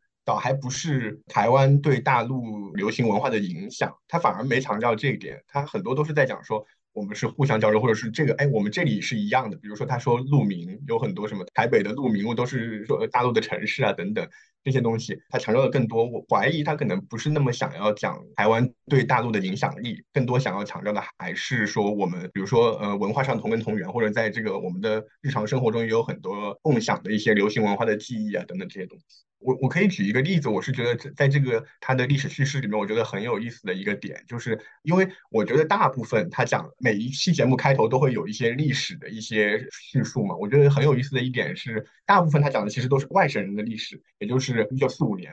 之后迁到台湾的那一批人的历史。但是他其中讲了一个，就是雾峰林家，是一个我觉得挺有意思的。是我一看，哎，怎么开始讲本省人了？因为雾峰林家其实是很有意思的一个点吧。他们把它 frame 成了一个，好像是说民族英雄，是不是？就是抗击日本帝国主义、殖民主义。呃，这一点一绝对是存在的。雾峰林家，他其实在。日治时期是一个有一些参与很多反殖运动的大的地方家族，但是你如果去看这个吴凤林家，看林献堂嘛，林献堂这个人其实就有很多的复杂性嘛。从林献堂这个例子就可发现，这个历史是有很多条线的，是一个杜赞奇讲说是 bifurcated history 嘛。Histories，它可能用复数的，就是它是个复线的历史嘛，又是又是灵山的同事啊，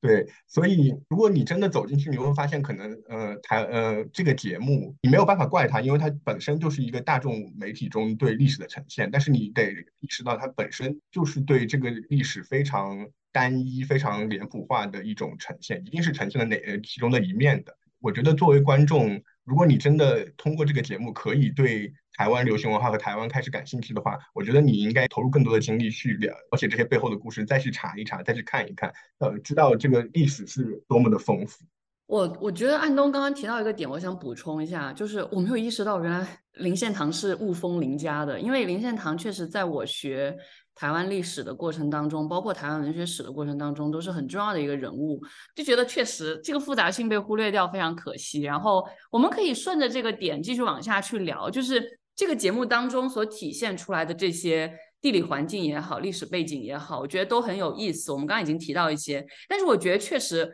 这个地理环境，它选择一个所谓的台湾分会场，但这个台湾分会场完全没有观众，就是几个人聊一聊天，放在一个特定的这样的一个地理环境当中，它能给我们带来对于台湾的联想。这个事情本身我觉得非常有意思。那 Flair 要不要先来聊一下？我觉得这个台湾分会场当然就是为了大陆的观众设计的，毕竟是湖南台的节目，所以它的景点选取是非常游客化的。呃，而且我一开始对《生生不息宝岛记》产生好奇，也是因为它的这个旅游化的操作，也是因为在短视频平台上面有刷到这个节目，虽然是在海外华人的社群里面刷到的，但是其实里面。就有讲到，就是何炅向着大家喊话说：“你看我们日月潭，你看我们淡水这边多美，我们一定要组团去台湾旅游。”一直在呼吁大家去台湾旅游，我就觉得你在干嘛？现在明明就是去不了，你还在这里呼吁大家台湾旅游，此地无银三百两。所以我这个就觉得，一方面你想要贩卖给我这种怀旧情节，让我去跟台湾产生亲近；另一方面，明摆着大家现在没有办法去台湾旅游。我觉得这个就是非常矛盾的一点，居然有这种主流化的节目，直接就当做好像。这件事情不存在，好，好像我们还是可以像七八年前一样随意就可以过去台湾旅游，而且台湾旅游这件事一直在我这个作为一个小城市居民的。心目中也不是那么容易的，因为它一开始就是被分成三六九等的，先是要北京、上海什么户口，然后呢后面又二线城市开放。但是如果你是小城市的，你只有小城市户口，你只能团体游，团体游下面的某种自由行。但是我后来到了国外之后呢，就变成如果你从第三国过去，你是第三国的常住居民，包括留学生，你可以去台湾很多天，不受这个自由行的限制。然后包括海外过去也是在疫情之前最后一批还能通过自由行的方式。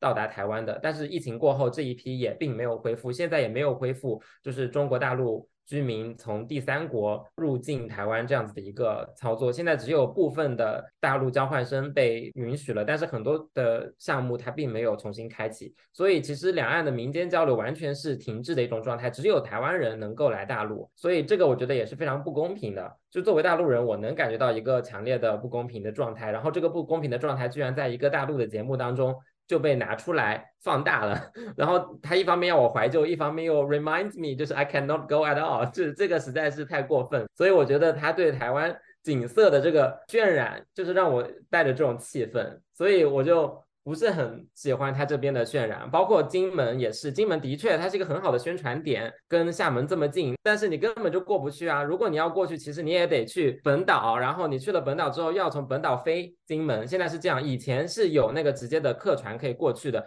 所以我觉得。这种有一种真的是深深演绎出了那种那么近那么远的感觉，所以其实有的时候上面的弹幕的确也会被捅在弹幕看这些的时候，很多的观众就会说哦回来吧，什么时候能去台湾等等这样子，但是他其实没有给你理清这背后为什么关系会变成这么差，为什么我们现在去不了？那他不断的向你寄出这一份非常有诱惑力的食物，但是你其实没有办法去到实地。这个而且林珊讲的这个实地并没有观众这件事，我觉得也非常吊诡，就是他是。安排不了观众吗？还是这个事情没有市场？或者说，如果在当地安排观众会被骂呢？这个都是不知道是要怎么考量。就是说，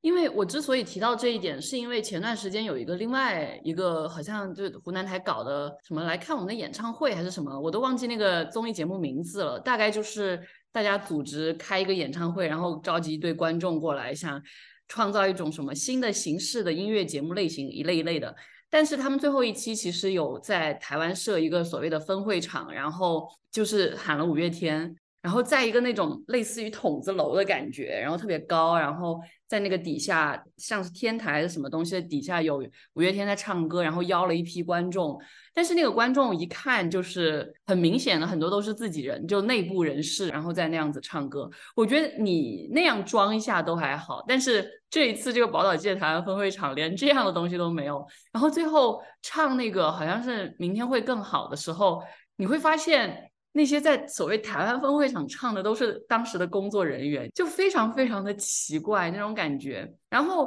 另外有一个点我想提一下，就是刚好前两天看到一个新闻，说刚刚 Flair 提到说这个陆生赴台湾交换重启的这个事情，我发现里面新闻提到这些事情都是二三月份的事，但是这个新闻直到最近都已经六月了才出现。我觉得这个事情本身也很有意思，就是。诶，是这个新闻本身不具有任何的爆点，所以它被一直没有人提及，还是就是啊，最近因为呃这个宝岛季，所以好像有一个呼吁能够重启旅游或者怎么样的一个心态，然后才提起了这件事情。我觉得这个东西本身 也很值得考量。我觉得林珊刚刚讲那个也很难揣测，就是为什么我看了那个新闻，也你也没法知道他为什么现在才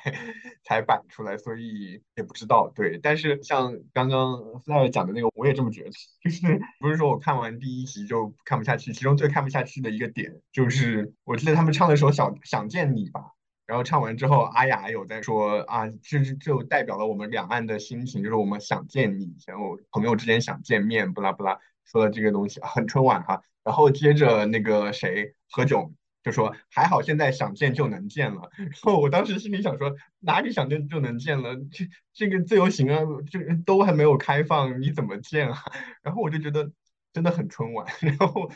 就对那个点就突然觉得说不是很想看下去的感觉。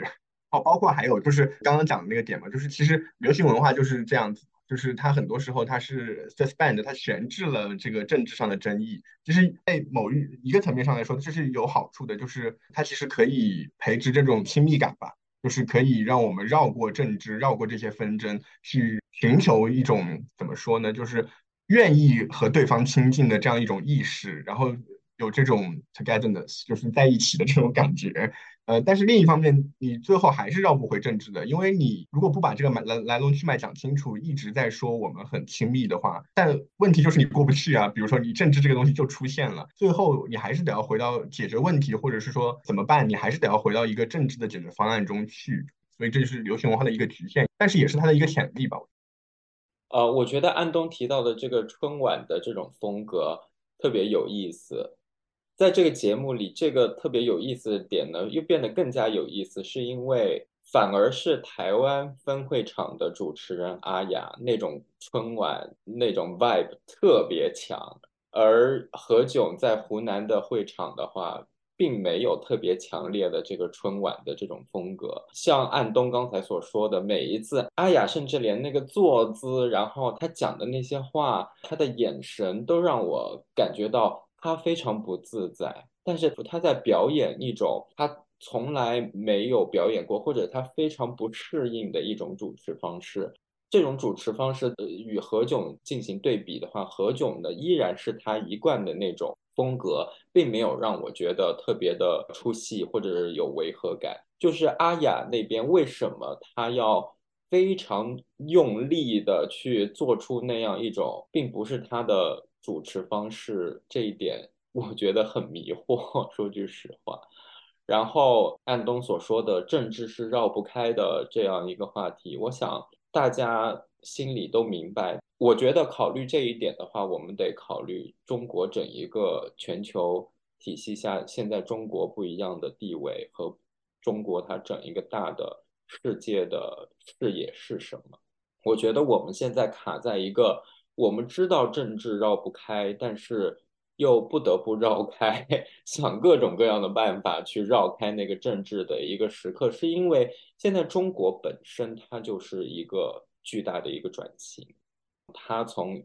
一个努力的想融入进由西方，特别是美国引领的这个世界体系的这样一种阶段里面，变成一个我现在。不是想要融入这个西方引领的世界体系，我是想要去干预西方引领的世界体系这样一个巨大的转变。我们往往就是会想象中国的这个全球体系下的政治转型，它可能是一个中国非常 自信的、强有力的在推动某一种他想要输出的一种叙事和一种事业。但是我们与此同时要看到，可能中国社会本身对于在这个转型过程当中，很多不确定性，他也是没有办法给出特别明确的答案的。我觉得刚刚既然已经聊到中国了的话，我觉得可以聊一聊，就是我们我们这些研究里面经常提的 Chineseness，就是这个中国性的问题。然后，因为前面其实也有谈到嘛，就是周杰伦的这些中国风啊什么的，我不知道大家对于这一个问题有没有什么更多的一些想法？安东，因为我没看完，好像我看的没有太强调中国风。我不知道为什么，但其实感觉中国风其实一个很适合强调这个文化亲近性的一个点啊。中国风音乐有挺多人研究过，呃，包括像林振宇老师他的博士论文就提到这一点。我觉得以往来说，可能大家会觉得中国风体现的是这种大陆或者是中华文化对台湾的影响力，但是其实你如果再去细想一下，其实中国风是一个非常台湾本土创造的一个对中国性的阐释，所以它其实。从另一个侧面上来说，它其实体现的是台湾当时对大陆的文化影响力，因为是台湾在定义什么是流行文化中我们要怎么样呈现中国和中国性，怎么去呈现中国的传统，所以我觉得是很有意思的。它创造是一个不一样的 genre，一个不一样的类型。你把中国风跟之前的大陆的一些对中国传统文化的呈现，和之后的大陆对中国传统文化的呈现，你会发现中国风它有自己独立的一套审美，就是我说的是台湾流行音乐中的中国风啊。那这个其实体现的是台湾人如何去理解中国风，然后这种理解其实是在当时很大程度上影响了大陆对于我们。流行文化的中国风要怎么做？因为你看到，呃，方文山和周杰伦合作的那种类型的中国风，其实到后面在大陆会有很多后起之秀去模仿等等，其实是台湾引领起了这个潮流，台湾流行音乐的市场引领了这个潮流。包括像不一样的中国风，刚刚 Fly 也讲到嘛，王力宏和周杰伦可能代表两种不一样的西方音乐对中国音乐的影响。他们两个的中国风其实也挺不一样的。包括王力宏，他其实你像心中的日月，他可能有很多是少数民族的。那你把这个去跟国内的对少数民族的这种传统文化的在线去对比，你会发现他的那个 aesthetics，他的审美又很不一样。就王力宏他的音乐中的那个少数民族。和我们国内的一些少数民族音乐、少数民族的那青藏高原等等这些东西去比较，就很不同。包括你往后其实也可以把这个联系到这个文化影响力的此起彼伏，因为我们到现在看到中国风其实也示威了嘛。台湾的意义上的那个版本的中国风已经示威了，现在有大陆自己版本的中国风了。其实它是对于中国性的另一种诠释了，古风音乐。包括像汉服圈等等这种新的中国风的中国性的这种呈现，其实跟之前的台湾流行音乐中的中国风又很不一样。所以其实它也是体现出了一个谁来定义中国性，谁来影响谁的这样一个区域政治和区域文化此消彼长的这样的过程。对，我觉得中国风其实更有意思的一个点，它其实非常复杂的一个历史产物。其实像台湾这一波中国风，以王力宏、周杰伦，包括后来 S.H.E 的一些歌有代表性的这一些台湾中国风，它起来的年代恰恰是陈水扁上台的那个年代，恰恰是零零年到零八年，所以这个也体现出一种政治和市场上面的一种脱节，反而是。现在民进党第二次上台，这些中国风的东西反而示威了，因为失失去了那个市场的支撑。然后中国风第二个有趣的点，我觉得它可以作为 Sinophone Studies 另一个版本的翻译，就是 Sinophone Studies 它作为一个北美学界。发生出来的东西，他为了靠近 Anglophone Studies、Francophone Studies，强行把自己翻译成华语语系，这一点其实被像黄锦书这样的作家诟病过，因为在华语地区本身就已经有华文、华语、华人这些词语，其实已经很丰富了，他深深造出一个华语语系来，只不过就是为了向这一些已经有的后殖民研究里面的范式靠近，它是有一个以。欧美理论界为对话对象的这样的一种西方中心主义的思维在这里面，但其实真正的。华语语系或者是华语文化是什么呢？其实对于大部分的华人生长在华语地区的华人来说，就是中国风的音乐和一些华语流行文化，对吧？以中国风为代表的华语流行文化，那中国风这这样一种文化现象本身，它根本无法用史书美定义的 Sinophone 来进行囊括。它当中的这种两岸三地的交流，包括新马地区的这一种辐射力，它根本就不是一个可以强行分段的一个机制。这个也是像这个节目它所。试图去 mobilize 的一种能量，就是在这个中国风背后。但是这个其实要绕回说，中国风这个背后，它到底是不是真的原汁原味的中国文化呢？其实它倒不见得，因为像这些中国所谓中国风的东西，在流行歌曲当中一直存在。那更早期的邓丽君。费玉清，难道他们不是中国风吗？当他们唱《雪花飘飘，北风萧萧》的时候，难道不是中国风吗？然后更早一点，像在香港更具政治意味的中国风，比如说八三年中英谈判之后，张敏敏唱的《我是中国心》，以及九七年香港回归时候刘德华唱的《中国人》等等，都是一种中国风。但是为什么要到了王力宏跟周杰伦才变成中国风呢？其实就是因为他们的中国风是一种自我东方主义式的，融入了西方主流音乐元素之后的那种中国风，所以它的这种中国风变成一种 element，变成他们的这个 music creativity 的一个很重要的组成部分。再加上这种王力宏他 A B C 的身份，再回去看中国的少数民族，他喜欢去新疆、西藏采风，心中的日月那张专辑就是这样的。那周杰伦更加代表的是一种本土的。有民族意识的那种中国风，它的那种中西融合，说的其实直接一点就是它更加的具有这种土味吧，但是它又是融在土味当中创造出了很强的一个自己的一个 rap style，所以它的歌词其实更有针对性。比如说他他的《本草纲目》去年又火了一把，因为健身的关系，他说如果华佗在世，重重阳都被医治。那其实我们如果细细推敲的话，像王力宏这样的 A B C，对于周杰伦这样的本土的歌手来说，就是一个重阳的一个部分。那他其实他们两股这个之前在金曲奖各种交锋，他们之间其实是有一定的针锋相对的意味在这里面的。经常也有人把他们作为比较，在那个年代。所以我觉得这个中国风的背后，更多的是这种自我东方主义，或者是为了彰显某种民族性所做的音乐尝试。那到后期，到零八年以后，其实这个中国风政治意味更加强烈。像 S.H.E 的那首《中国话》，也是因为他们在日本的节目当中说了一些类似不当言论，然后他需要重新包装自己。然后那个时候想想，零八年的奥运会其实对全部华人，包括台湾在内，是有很强号召力的。所以他在零八年又推出了《中国话》，就是形成了某种翻身意味，然后去宣扬了自己在这个。全民参与奥运精神的这样一个年代，然后自己的一个中国人的骄傲的身份去把全世界都在讲中国话等等，所以那个年代就是有它的一个特殊性在，但是这并不意味着这个中国风真的是那么的中国。但其实这个东西放到现在的这种古风音乐里面，其实也是一样的，它也是一种对传统的挪用嘛。这个可能绕回一个更大的议题，就是在中国现代性诞生出来之后，同样的传统也被单一化的想象和塑造出来。但是再怎么样，这个都是一个具有混杂性的东西，它其实就是一种后殖民混杂。我觉得，因因为正好讲到了陈水扁任期，然后讲到了这个文化和经济政治交流的一些错置，我就想补充一下，因为。可能很多人会觉得陈水扁时期是说两岸交流非常矛盾激化的时候，或者说陈水扁是一个非常反大陆的人。当然他也是了。可是，在陈水扁的任期，其实是两岸经贸交流和文化交流最繁盛的时候。大家想一想，就从两千年到二零零八年这段时间。所以其实里面还是有一些，我觉得很不可忽视的是经济的层面的考量，因为陈水扁的对大陆政策其实是一瞬间就放开了。在他之前，李登辉其实是借机用忍嘛，对于大陆的经贸政。策就是说，我们要一定要谨慎跟大陆做生意。虽然那时候九十年代也已经做了很多生意了哈，但是到了陈水扁上台之后，因为台湾的经济在下行嘛，为了挽回经济，为了挽回他的票，因为你经济继续烂下去，他就没法连任。所以他其实刚上任，二零零一年就改把借机用人改成了积极开放有效管理。所以在那之后就是非常积极的对于大陆开放。在九十年代，其实更多台湾对大陆的经济交流是直接投资，也就是台商就是在大陆设厂啊等等。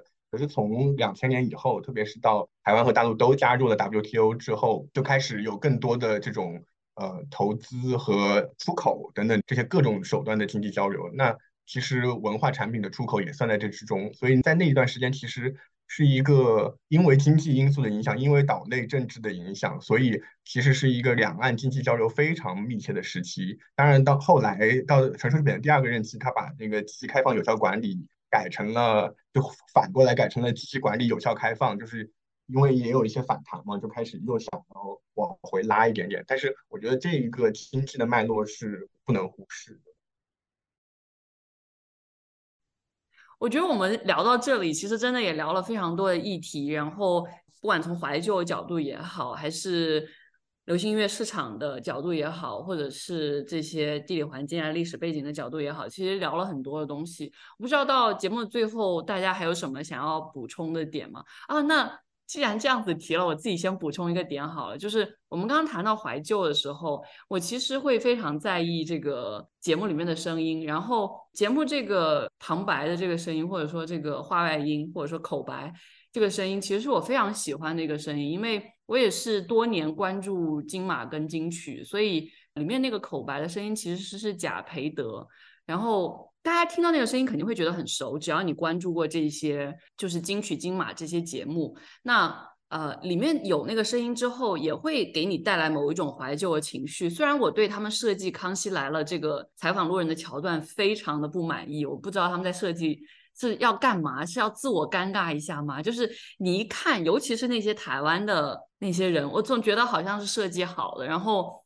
他能真正采访到路人吗？他不能，因为有。很多不同的声音，他没有办法纳进他的节目里面来，所以我觉得那个采访路人的桥段非常尴尬，而且一看就是为了迎合在场的这些歌手。就我真的不信没有更火的，或者没有更所谓记忆深刻啊啊，你你喜欢的什么什么那些人，就我觉得肯定会有这个之外，但他都不提，所以就感觉很尴尬。但是我不得不说，就是我真的非常喜欢贾培德这个声音，虽然我有看到有些人吐槽说什么台湾腔。然后觉得很尴尬，我就想说，这整一个就是宝岛季了，你还要吐槽台湾腔？我知真的不知道你是抱着一个怎么样的心情来看这个节目的，就是为了吐槽这个点吗？就很奇怪。嗯，Flair。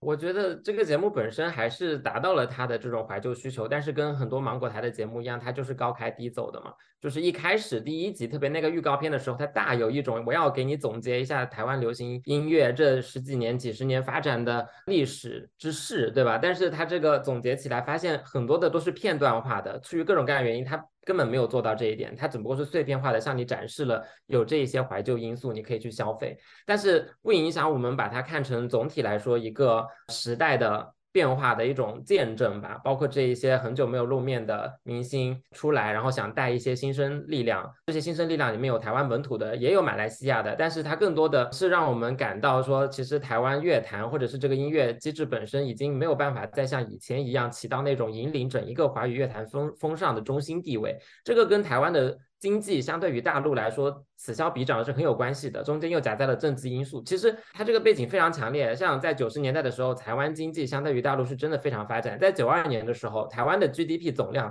甚至是中国大陆的一半以上。但是到了二零二二年，台湾的 GDP 经济总量是中国大陆的百分之五不到，然后它只能是越来越低，越来越低。但是呢？这个 GDP 总量这件事情又要辩证看待，因为台湾的这个人均 GDP 如果拿出来的话，它依然是比中国最发达的上海也还是要高不少，它从来都没有低过中国大陆任何一个城市。所以从这样一个角度上来讲，虽然总体消费力下降，但是它的这个消费层次也还是很高的。在现在加上大家流媒体平台又分流了，所以就会导致于这样各种各样不同 taste 的这种文化的出现。然后另外一个政治上的总结，我会觉得这个节目依然呈现出。一种不太成功的宣传方式，虽然对于某些怀旧的大陆人当然起到了作用，但是它不太成功的一个点呢，是它背后还是有很强的呃一些国民党的之前的那种史观，在这个对大陆人没有什么作用，对对现在台湾人他会更加认为这个就是一个已经过时的事情，包括像节目里面那些桥段，一开始第一集王伟忠去吃那些小吃都是外省人的。